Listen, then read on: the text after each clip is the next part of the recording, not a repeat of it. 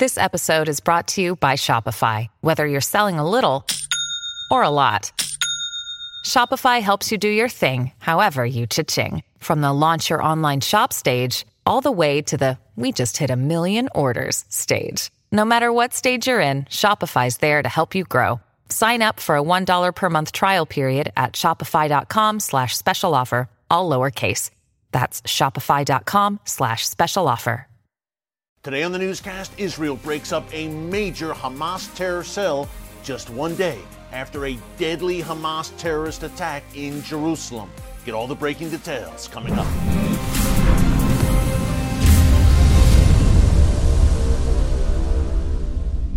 Hey folks, Erick Stakelbeck here. Welcome to the Watchman Newscast. We've got some major breaking news for you today, Monday, November 22nd.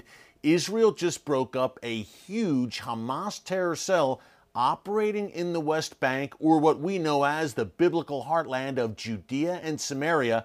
Over 50 Hamas terror operatives arrested and detained by Israel's Shin Bet Internal Security Services, and this cell was planning major attacks in the West Bank, but also in Jerusalem, including suicide attacks. We've got all the breaking details for you coming up in a minute, plus an update on that deadly Hamas terror attack in the old city of Jerusalem yesterday. Before I get into it, two very quick reminders. Number one, if you have not subscribed to the Watchman Newscast right here on YouTube, be sure to subscribe to our YouTube channel and click the notification bell so you get alerts every time a new video is posted.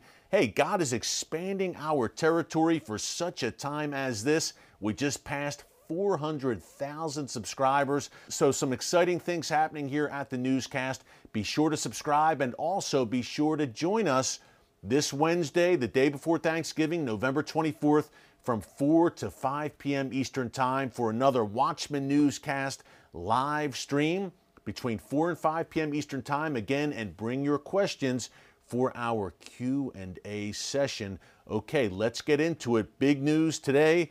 Israel rolling up this major Hamas terror cell that was planning really a litany of deadly attacks in the land of Israel. We know that Hamas rules the Gaza Strip with an iron fist, but it is becoming more and more active in eastern Jerusalem and the West Bank, also known again as Judea and Samaria in your Bible. Here's a few details about what Israel was able to thwart with this Hamas terror cell from the times of Israel. According to the Shin Bet, over 50 Hamas operatives arrested across the West Bank for suspected involvement in the cell, and large quantities of weaponry was seized including the materials needed to make at least four explosive belts for suicide attacks. An undisclosed amount of money was allegedly used by the cell, and that was also seized in the raids by the Shin Bet. So, folks, let's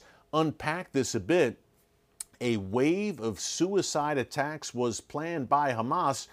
We haven't seen a major wave of suicide attacks really since around 2006 when Israel really was able to get a handle on the Second Intifada or uprising. Remember, between the years 2000 and 2006, a wave of hundreds and hundreds of Hamas suicide bombings and suicide bombings by other Palestinian terror groups just plagued Israeli society, men, women, and children slaughtered by Hamas operatives wearing suicide vests in restaurants, on buses, in Jerusalem, in the Old City. This was an epidemic in the Second Intifada. And then, as we highlighted here recently on the Watchman newscast, Israel built that security barrier, which stretches mile upon mile, and was able to prevent these Hamas suicide bombers from entering Israel from the West Bank so the suicide bombings largely abated, but of course,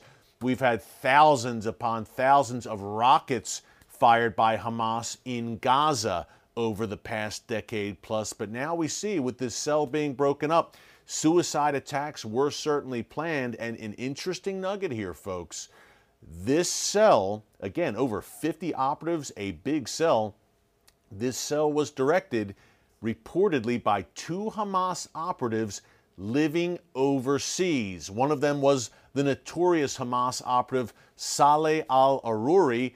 And guess where they lived?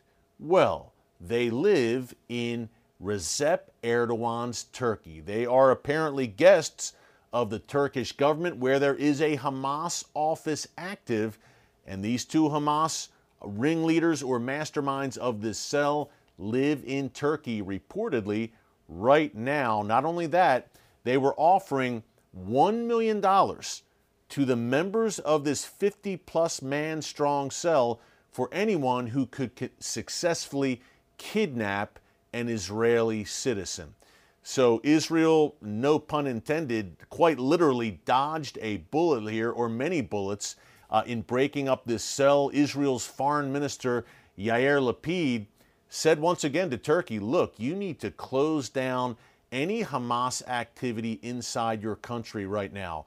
Folks, two things to keep in mind here. Number one, uh, Erdogan, Muslim Brotherhood, of course, the Turkish branch of the Muslim Brotherhood is what he represents.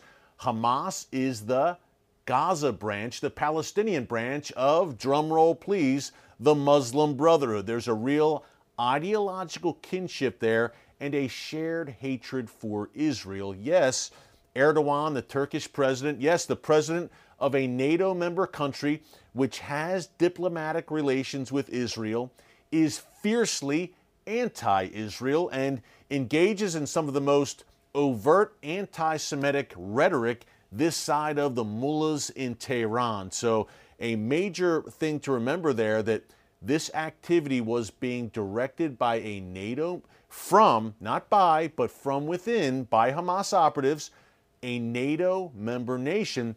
Speaking of Hamas terror, you may remember the Friday newscast. That was November 19th, I believe. You can check it out here in our archives.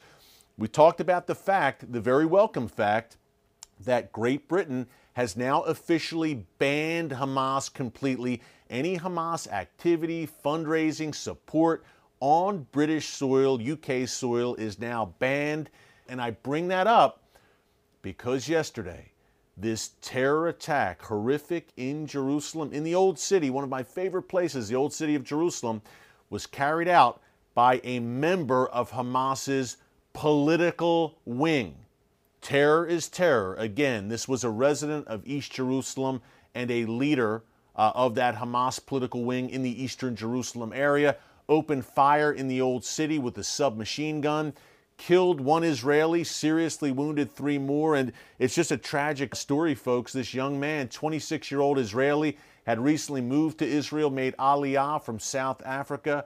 26 years old, I believe he was engaged to be married or had just been married, gunned down and murdered uh, by this Hamas terrorist in the old city of Jerusalem yesterday. So, between that, between the Hamas cell being rolled up today, things are very tense right now. Pray for the peace of Jerusalem. We have a biblical mandate to do just that. Pray for the loved ones, the family of this young Israeli who, who was murdered in cold blood yesterday by a member of the quote unquote, again, political wing of Hamas. Terror is terror. Kudo to Great Britain, better late than never, uh, for banning both wings of this Hamas terror movement. Now, it's a bit tough to go from Hamas to the holidays, but we do want to end on a positive note today. The holidays are upon us, and we've got the perfect gift for the Israel lover in your life. Our good friends at Artza deliver a little piece of the Holy Land to your doorstep.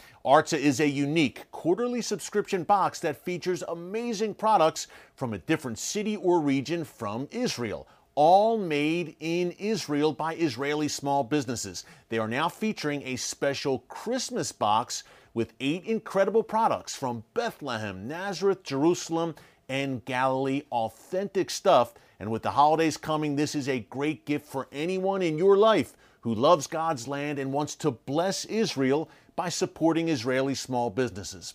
Just go to artzabox.com and use the discount code WATCHMAN18 to get 18% off your Artza box subscription. Folks, it's a good deal and a great product that we believe in, and we hope you enjoy it. Hey, thanks for joining us here on the Watchman Newscast today. Until next time, God bless you. And remember, never hold your peace.